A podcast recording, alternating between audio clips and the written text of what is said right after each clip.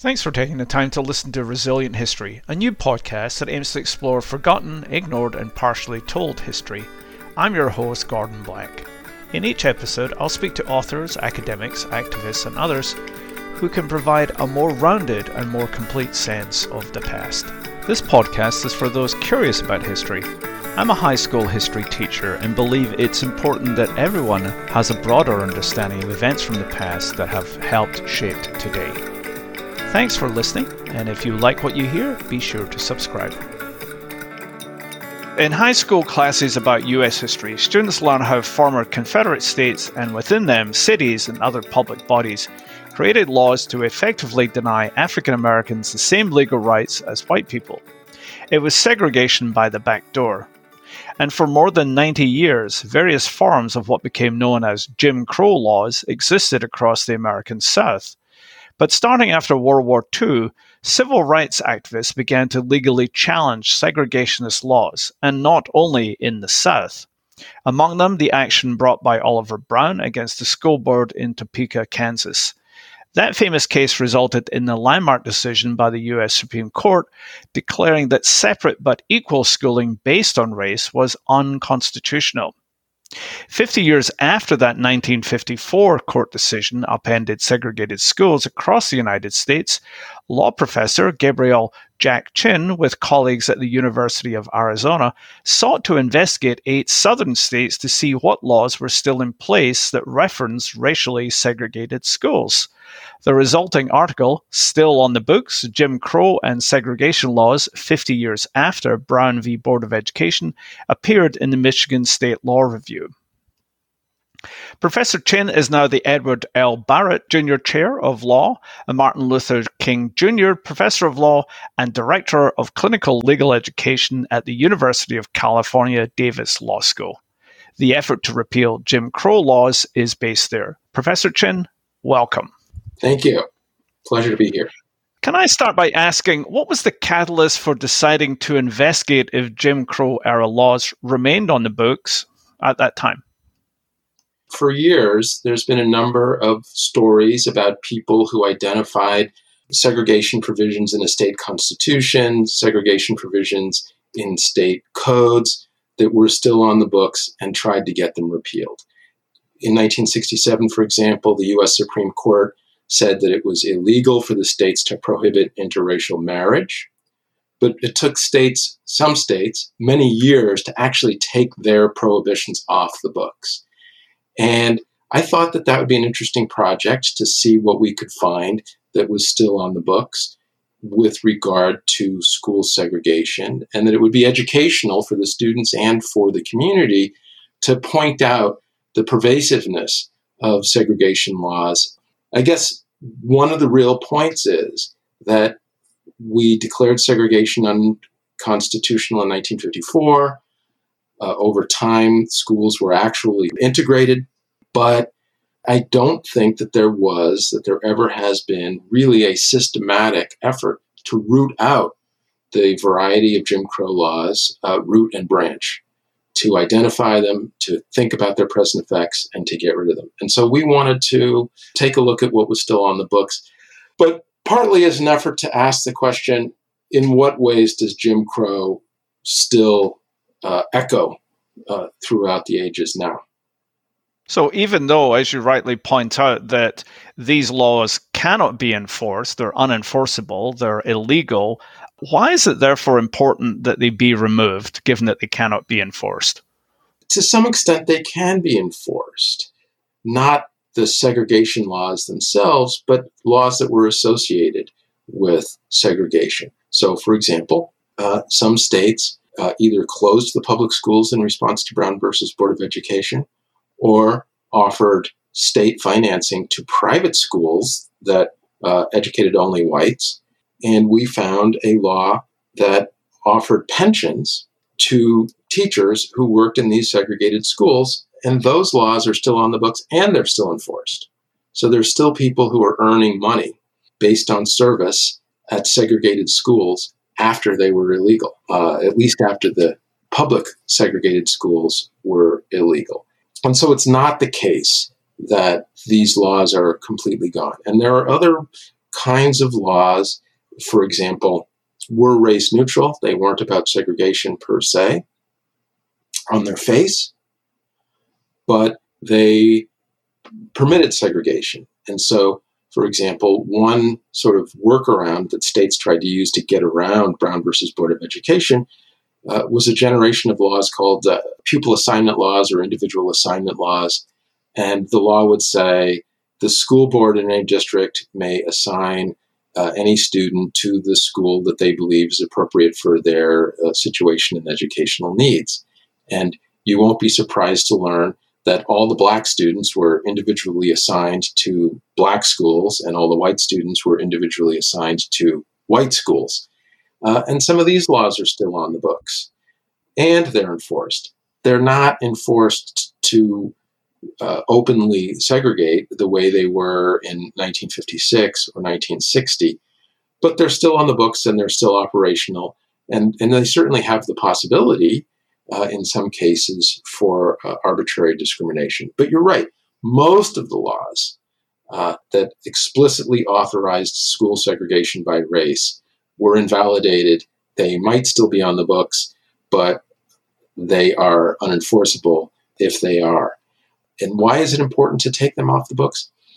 Well, one reason is that we really just wanted to point out that we had this change with Brown versus Board of Education and the Civil Rights Act of 1964, uh, and, and these were real changes, they were important changes.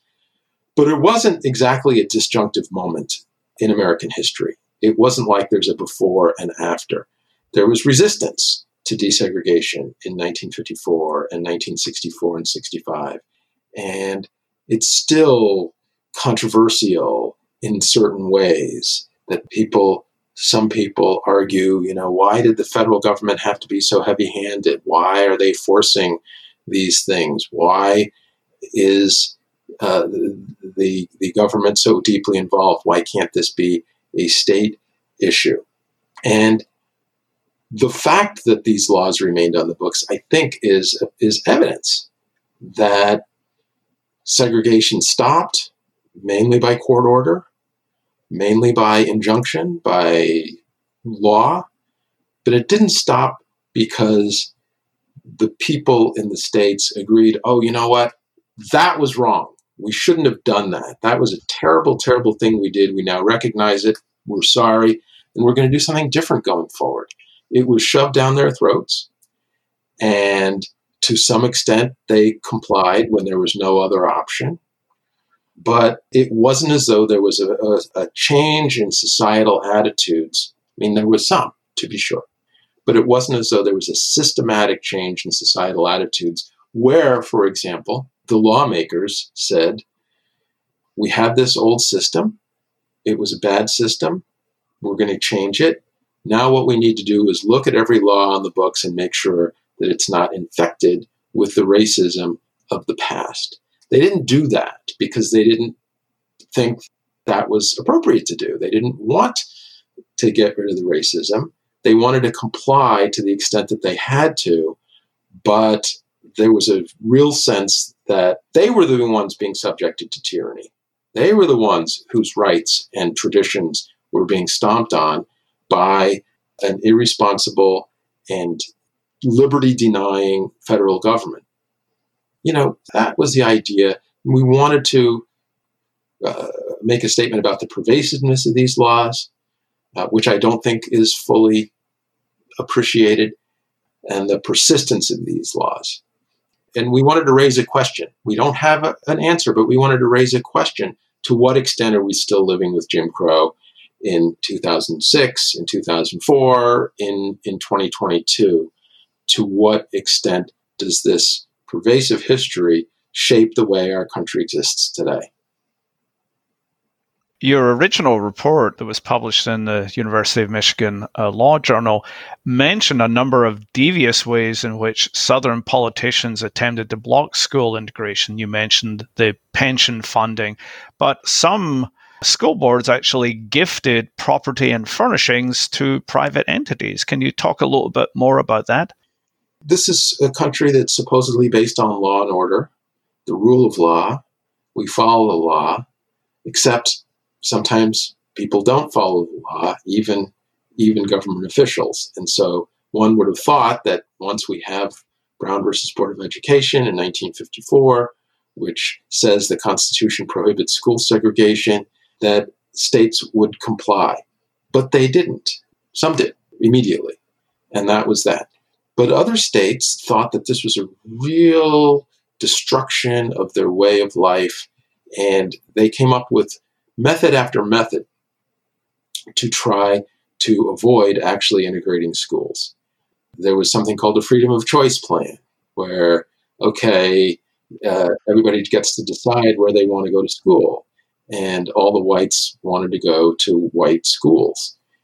One of the things that states did to prevent integration was they would simply give the public school to a newly founded nonprofit organization, or they'd give other public land, public buildings, public funds.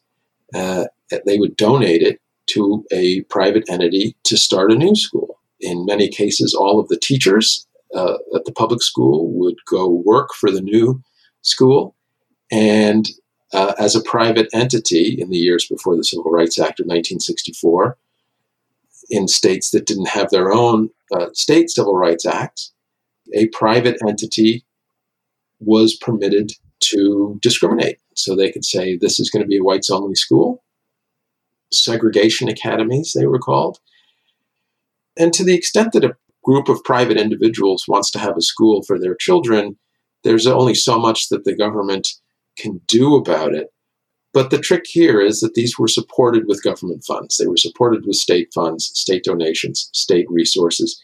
And the courts ultimately did say that that was unconstitutional, that this is state support of segregation, and it's not different from, in a legal sense, from the state operating the school themselves. But it took years to uh, reach those conclusions, just like every effort the individual assignment plans, the freedom of choice plans, the closing the schools entirely strategy that was employed in some counties, the public funding of private schools for every legal strategy that segregationists employed, it would take a couple of years to to invalidate it. And so it really delayed in some states integration for years and years. And, and as late as the late 60s, the, the Supreme Court was finally in a position of saying, look, integration means integration now,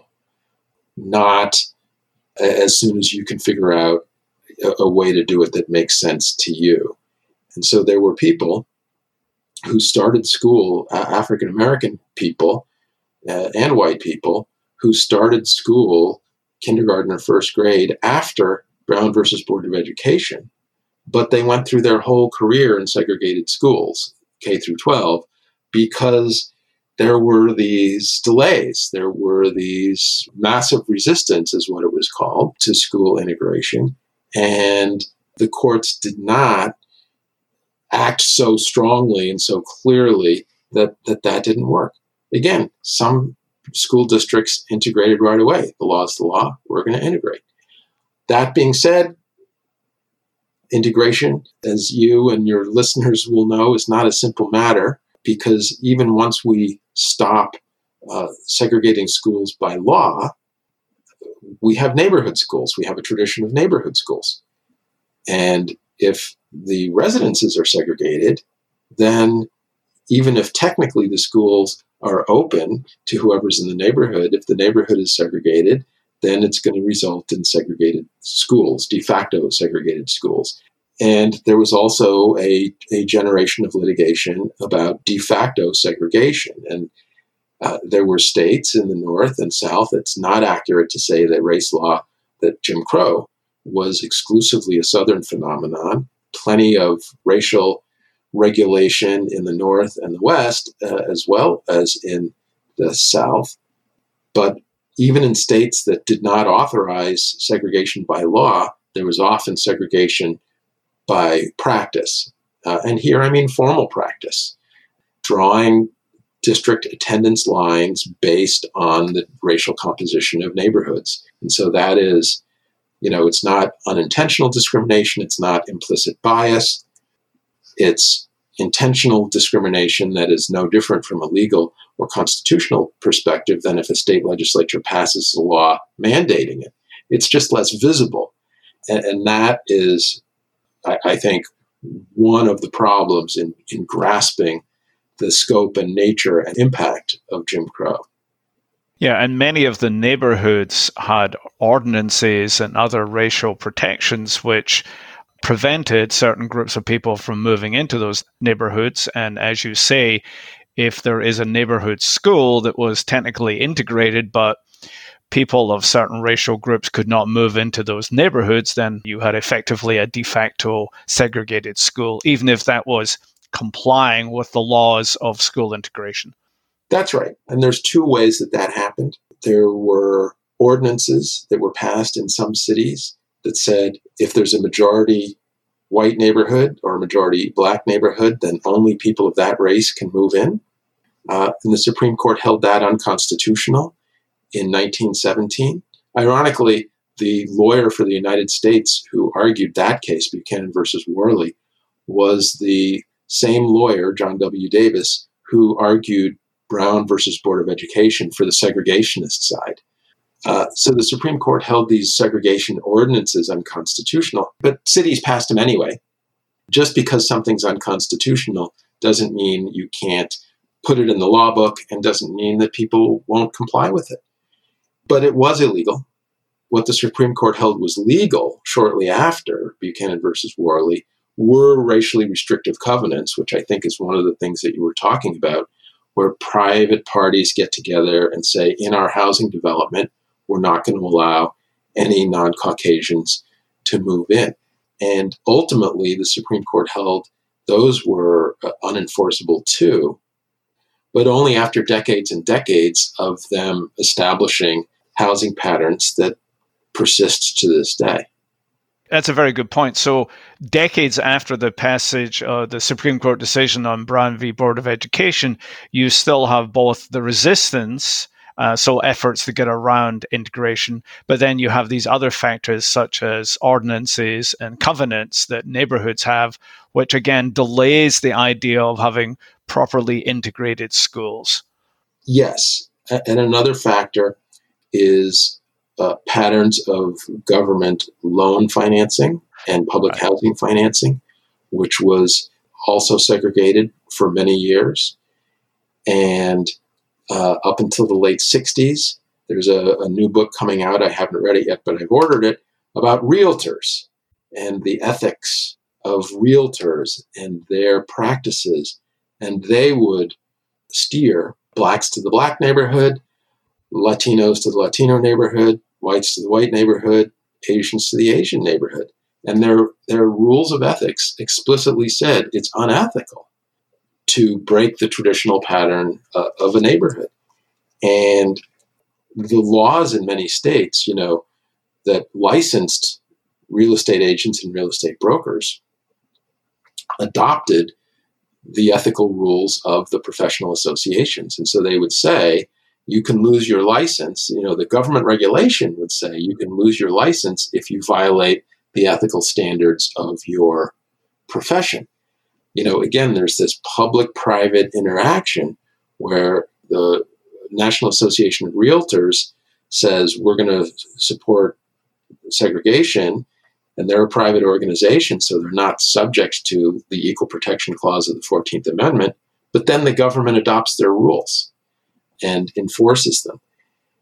And when you take all of these things together, it shows, in my view, that there's a network, a system, a pattern, and there's really not that much room. There's some room, but there's not that much room for individual choice and individual action.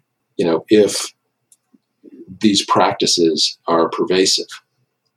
Yeah, I think uh, in that book, The Color of Law, right. uh, the author went at some length to explain the efforts that individuals, he talked about Richmond, California, not too far from where you are in Davis, and how efforts to permit African Americans to buy homes were thwarted by a combination of the, the ordinances, the covenants, and also real estate practice. Sure. And this affected Asians as well, as you know. You mentioned Palo Alto. I've done some research on discrimination against Chinese restaurants. Uh, and Palo Alto was a place where the newspapers reported that there was a policy of denying business licenses to Chinese businesses. And it wasn't 100% successful, but this is another example of de facto discrimination where they're trying to achieve this uh, white exclusivity through law. And obviously, there are consequences of that because whether your parents or grandparents or great grandparents were able to buy land in Palo Alto or Richmond has a very significant influence on your uh, economic status today.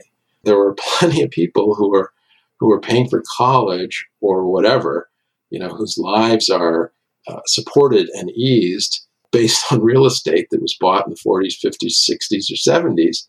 And, you know, it takes time, a lot of time for those kinds of, of significant advantages and disadvantages to, to work themselves out. You know, even though now we don't have a federal housing situation, for example, that discriminates on the basis of, of race, and the realtors have an ethical rule that prohibits discrimination we weren't starting from a position of equity and fairness uh, when those kinds of things came in in the in the 60s and 70s. In your original paper looking at 50 years beyond Brown versus Board of Education, a couple of things you talked about that I thought was interesting you examined eight southern states, four of which seem to have repealed all of the laws that had Jim Crow era laws that were on the books. Can you talk about the response you got from present day Virginia in relation to your approach to them about these older laws? Some people said, why can't you mind your own business? Uh, why can't you find some things in, in your state to look at? And you know, I'm one of those people who thinks of us all as Americans and not as a, a Californian or Virginian first, and perhaps not everybody feels that way. I would think that people would say in 2004 when we did this, thanks. This is not about me. If I'm a member of the Virginia legislature now, I would think that this would be a helpful reminder of, uh, of a cleanup, even if you don't believe that race has pervasive effects today, which is an argument. You know, it's an empirical question. Uh, and not everybody believes that is a bad person. But even if you do believe that, I think you'd, you would say, you know, wow, there's no need to have these laws on the books. If they don't have any purpose or effect, let's just get rid of them. They wouldn't take it personally. They'd say, this is about other people. This is about the segregationists from the 50s and before who did things that, that uh, I'm not responsible for. But some people did feel like this was criticism of them, which makes me think do you endorse these views still? Um, and, and I think it might not be that crude, but I think it might be, and this is a problem, it might be that that they aren't quite willing to say that the people who supported segregation, who came up with it and carried it out and defended it in the 50s, were, even on that issue, bad or wrong. They're not quite willing to say that was just a wrong turn, that was just a blunder. And, you know, to that extent, uh, they blew it. They can't quite condemn even that aspect of these former uh, leaders of the community, leaders of the state. And I think that's unfortunate. I think it's because, I'm speculating here, but because of the pervasiveness, I think there was a pervasive Jim Crow system, north south, east west. I think it has substantial present effects. In any event, I think we can look at the demographic situation uh, on average of African Americans and white Americans and see differences in terms of educational attainment, in terms of employment, in terms of assets, in terms of income, in terms of uh, incarceration. There are very substantial differences. And I think they're not all about the results of individual choice. It's about the way society was structured for many decades.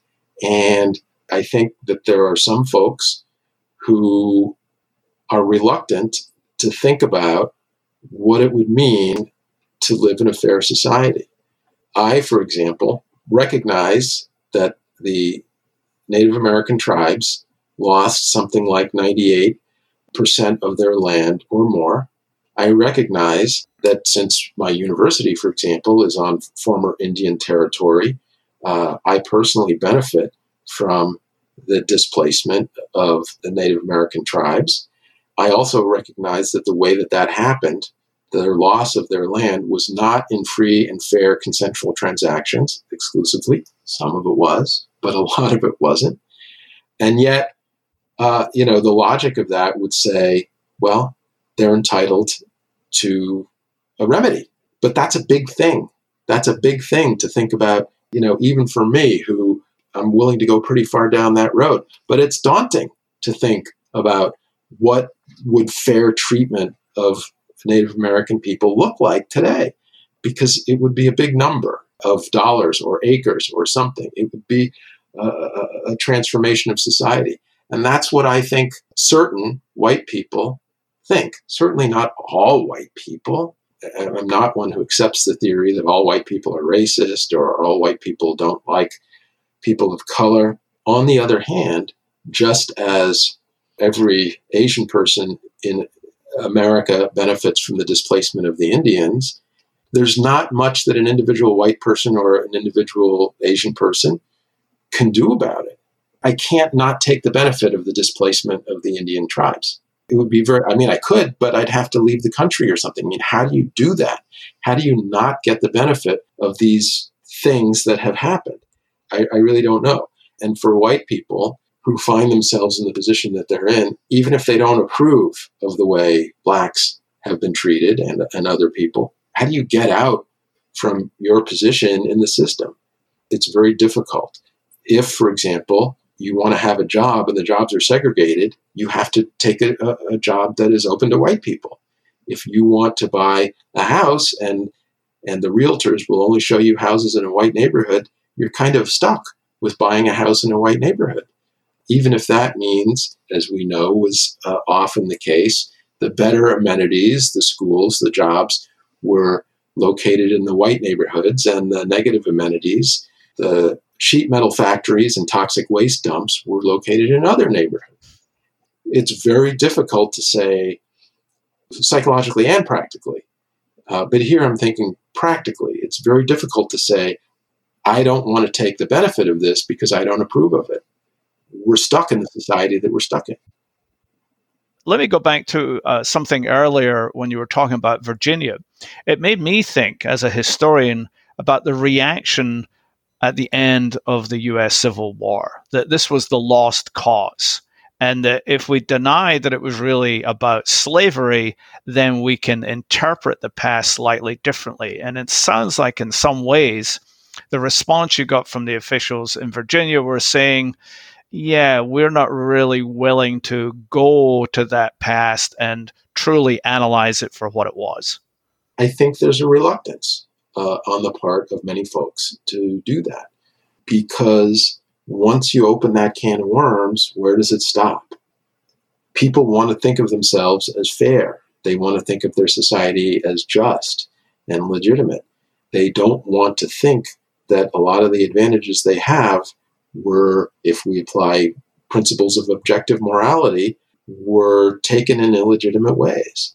During the Civil War and before, during uh, formal segregation, people supported segregation explicitly. They said, look, this is, we're the superior race.